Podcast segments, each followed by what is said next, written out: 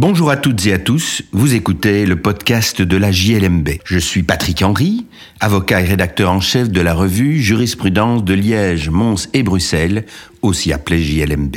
Dans la revue, tout comme dans ce podcast, nous commentons principalement des décisions de jurisprudence prononcées par des juridictions des ressorts des cours d'appel de Liège, Mons ou Bruxelles. Cette semaine, je vais vous parler de la tierce opposition du nouveau conjoint dans une procédure relative aux enfants du premier lit. Ce sujet est traité par la Cour d'appel de Bruxelles dans un arrêt du 22 mars 2023. Il figure dans le numéro 20 de notre année 2023 qui a été préparé par Jim Sauvage. Pour le consulter, je vous invite à suivre le lien dans la description. Les faits sont relativement récents. Il s'étale sur une période commençant en 2016. Ils sont assez complexes. Dan et Élise ont trois enfants, âgés respectivement de 14, 16 et 18 ans. Ils divorcent. Ils se remettent chacun en couple. Élise se remarie avec Bertrand et de cette union naît Antoine, qui au moment des faits a 7 ans tandis que Dan et Perrine ont décidé de cohabiter et de cette union est née Laurine qui a également 7 ans au moment des faits. Mais Perrine tient d'un premier lit un autre enfant, Ralph, qui a 18 ans.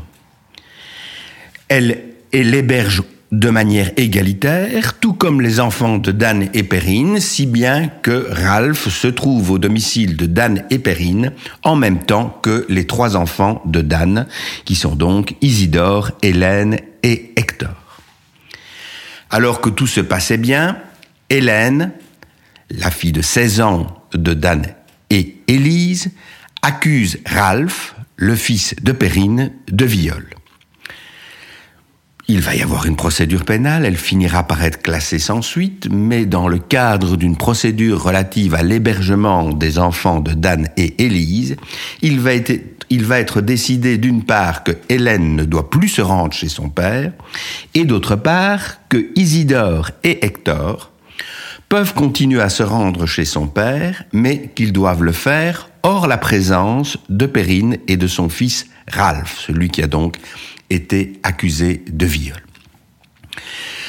Dans un premier temps, c'est considéré comme étant une mesure temporaire, mais cette mesure temporaire se prolonge. Comme je le précisais, les faits qui sont reprochés à Ralph ne vont pas être établis et il va y avoir un classement sans suite de la plainte d'Hélène. Si bien que Perrine va commencer à trouver extrêmement lourd le fait de ne pouvoir rester dans son nouveau domicile conjugal avec Dan la semaine où celui-ci héberge ses deux autres enfants, Isidore et Hector. Et en réalité, Perrine est obligée pendant cette semaine-là de s'installer dans une maison qu'elle avait achetée, dans la perspective, dit-elle, de la mettre en location, mais qu'elle a dû aménager plus rapidement, meubler plus rapidement pour pouvoir y séjourner les semaines où euh, Dan continue à recevoir ses enfants Isidore et Hector. Et Perrine va alors avoir l'idée d'introduire une tierce opposition contre le jugement rendu dans la procédure entre Dan et Élise, qui interdit donc à Perrine et son fils Ralph d'être présents au domicile lorsque Dan reçoit ses deux enfants du premier lit. C'est là que se passe euh, toute la difficulté. Est-ce que cette tierce opposition est recevable?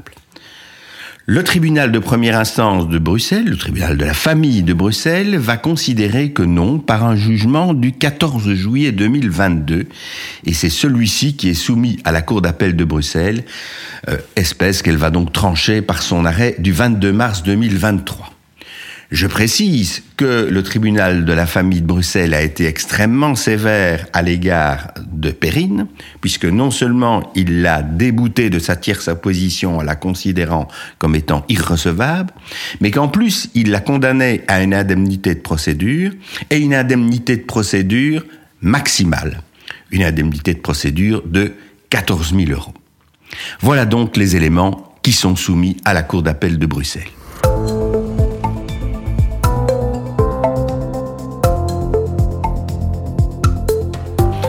Devant la Cour, les débats vont se focaliser essentiellement sur deux aspects. D'une part, la recevabilité et d'autre part, l'importance des, dépens qui ont été mis à charge de Périne. En ce qui concerne la recevabilité, la Cour s'empare de l'article 374 du Code civil. C'est celui qui prévoit que lorsque les pères et mères ne vivent pas ensemble, l'exercice de l'autorité parentale reste conjoint et la présomption prévue à l'article précédent s'applique. À défaut d'accord, le tribunal de la famille compétent peut confier l'exercice exclusif de l'autorité parentale à l'un des pères et mères et il peut aussi fixer les décisions d'éducation qui ne pourront être prises que moyennant le consentement des pères et mères. Il fixe les différentes modalités qui s'appliquent. Le paragraphe 2 prévoit que lorsque les parents ne vivent pas ensemble et qu'ils saisissent le tribunal de la famille de leur litige, l'accord relatif à l'hébergement des enfants est homologué par le tribunal, sauf s'il est manifestement contraire à l'intérêt des enfants. La Cour considère que cet article confère une action attitrée aux parents en ce qui concerne l'exercice de l'autorité parentale sur les enfants. Cette action étant attitrée, aucune autre personne n'a la possibilité d'interférer dans la décision qui sera prise relativement à l'exercice de cette autorité parentale. Et dès lors, le nouveau conjoint ou la nouvelle compagne de l'un des parents n'a pas qualité pour intervenir dans ce débat. Par conséquent, la Cour va confirmer l'irrecevabilité de la tierce opposition qui était introduite par Perrine. Se posait alors la question de l'indemnité de procédure.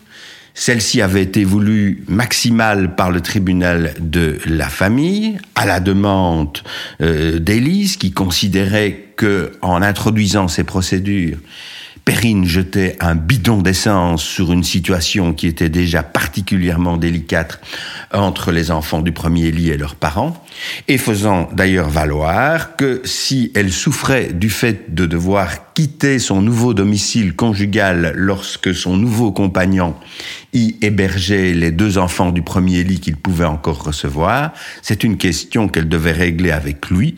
Peut-être n'était-ce pas elle qui devait quitter le nouveau domicile conjugal, mais son compagnon, pour pouvoir recevoir ses deux enfants. C'est une question, dit-on, qu'ils devaient régler ensemble.